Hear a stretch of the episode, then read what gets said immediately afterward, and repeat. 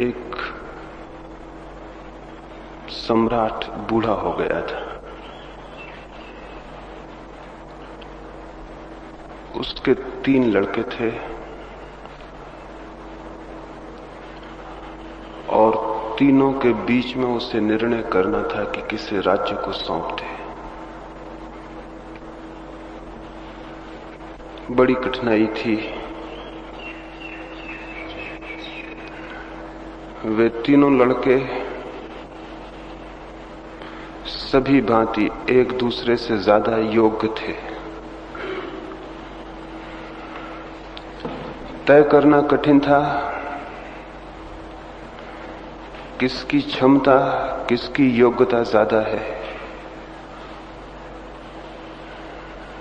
तो सम्राट ने अपने बूढ़े नौकर को पूछा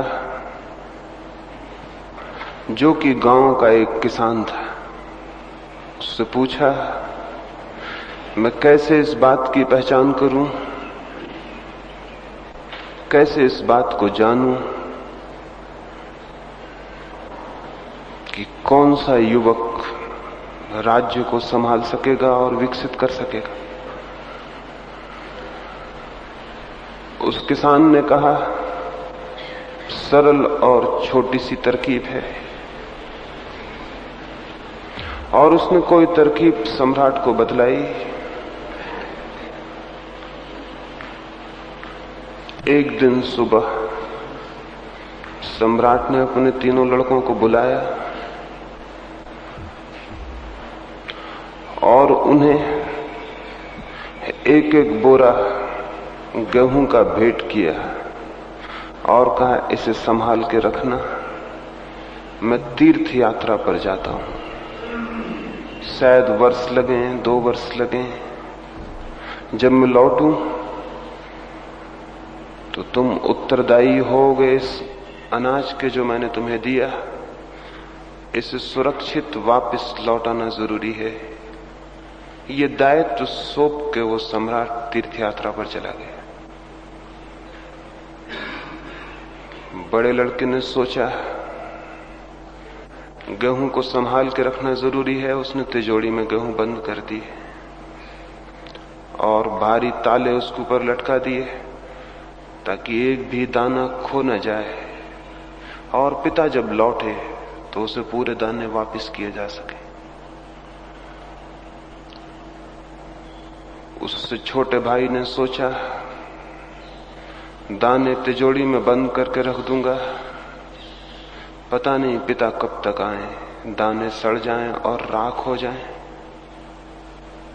तो मैं क्या लौटाऊँगा? तो उसने उन दानों को एक खेत में फिकवा दिया, ताकि उनसे फ़सल पैदा हो। और जब पिता आए तो ताजे दाने उसे वापस दिए जा सके।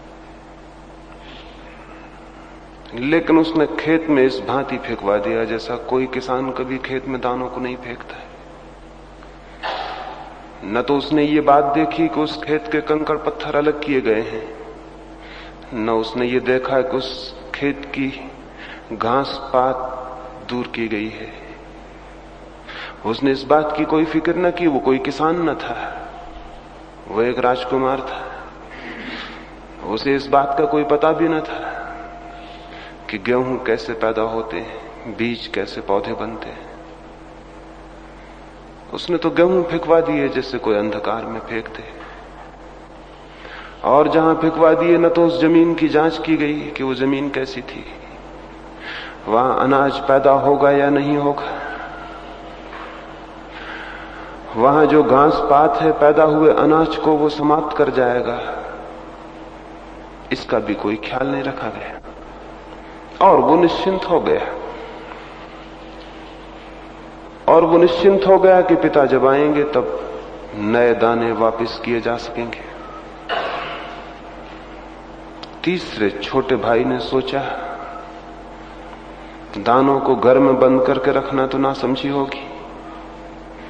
नष्ट हो जाने के सिवाय और क्या परिणाम होगा? जैसा बड़े भाई ने किया है, वैसा करने को वो राज़ी ना हुआ।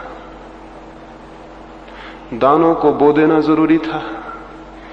लेकिन अंधेरे में और अपरिचित ज़मीन पर और बिना तैयार की गई ज़मीन पर फेंक देना भी ना समझी थी। शायद जैसा दूसरे भाई ने किया था, उससे भी दाने नष्ट हो जाएँगे। तो उसने एक खेत तैयार करवाया, उसकी भूमि तैयार करवाई, उसकी मिट्टी बदलवाई उसके कंकड़ पत्थर दूर किए।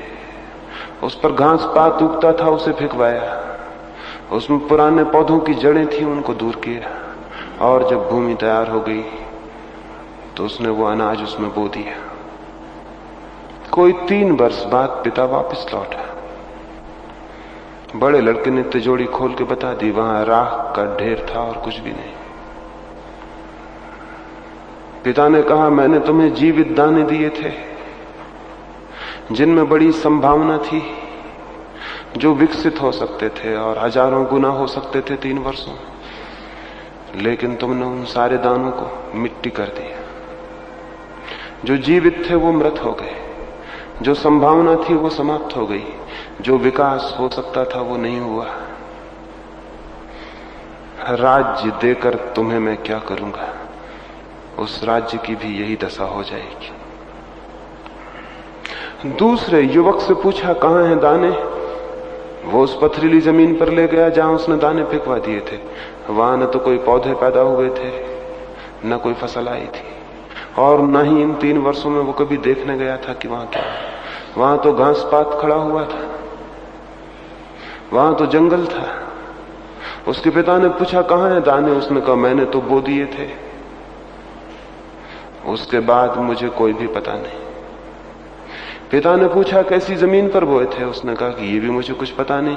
इसी ज़मीन पर फेंकवा दिए थे। सोचा था, जब ज़मीन पर बिना बोए इतने पौधे पैदा होते रहते हैं, इतने वृक्ष, इतना घास पात भगवान पैदा करता है तो क्या मेरे दानों पर थोड़ी सी कृपा नहीं करेगा? इतनी बड़ी ज़मीन है, इतना सब पैदा होता है तो मेरे दानों पर भगवान कृपा नहीं करेगा? लेकिन भगवान ने कोई कृपा नहीं की। वे दाने सड़ गए होंगे, दब गए होंगे, उनमें अंकुर भी नहीं आए होंगे। और हो सकता है अंकुर भी आए हों। तो उनकी जड़ें न पहुँच सकी होंगी ज़मीन तक, पत्थरों ने रोक ली होंगी। हो सकता है उनकी जड़ें भी पहुँच गई हों। तो वे घास पात में कहा खो गए होंगे, किसको क्या पता था? न उनकी पहले से भूमि तैयार की गई थी और न पीछे उनकी कोई रक्षा की गई थी। उसके पिता ने कहा राज्य तुझे भी देने में मैं असमर्थ हूँ। क्योंकि जो बीज बोने के पहले ये भी नहीं देखता कि भूमि तैयार है या नहीं। वो राज्य के साथ क्या करेगा, ये भी मैं विचार कर सकता हूँ। उसने अपने तीसरे लड़के को पूछा कि क्या हुआ? लड़का उसे खेत पर ले गया। जितने दाने पिता दे गया था, तीन वर्षों में हज़ारों गुना फ़सल हो गई थी।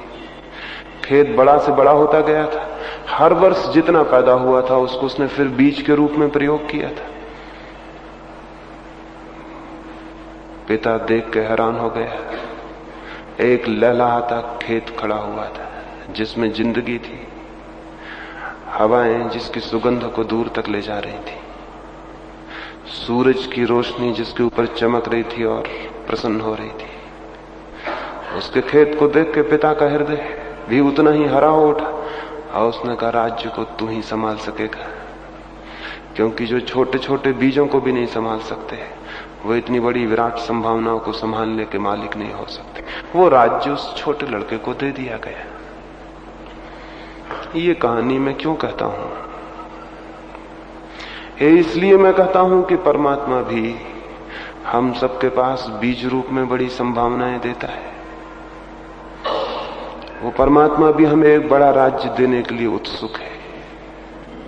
उसकी भी बड़ी गहरी आकांक्षा है कि हमारे जीवन में हरियाली हो, जीवन हो, किरणें हो, खुशी हो, आनंद हो, और हम सबको वो बराबर संपत्ति दे देता है कि तुम इसे बढ़ाओ और विकसित करो। लेकिन हम भी तीन लड़कों की भांति सिद्ध होते हैं। हम में से कुछ लोग तो संपत्ति को तिजोड़ियों में बंद कर देते और मरते वक्त तक वो राख होकर समाप्त हो जाती। हम में से कुछ उसे बोते हैं, लेकिन खेत की भूमि की कोई फ़िक्र नहीं करते। तब वो बोई तो जाती है, लेकिन कोई परिणाम नहीं आता। बहुत थोड़े से लोग हैं हमारे बीच।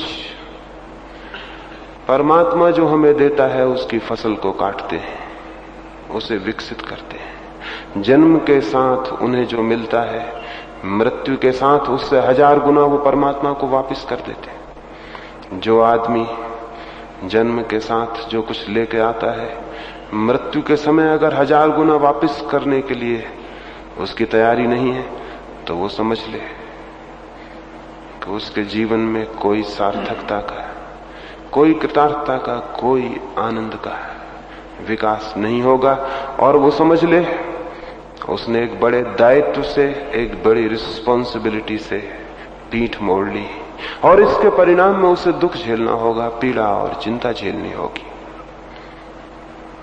हम सबको भी जीवन विकास करने को उपलब्ध होता है। लेकिन हम उसके साथ क्या करते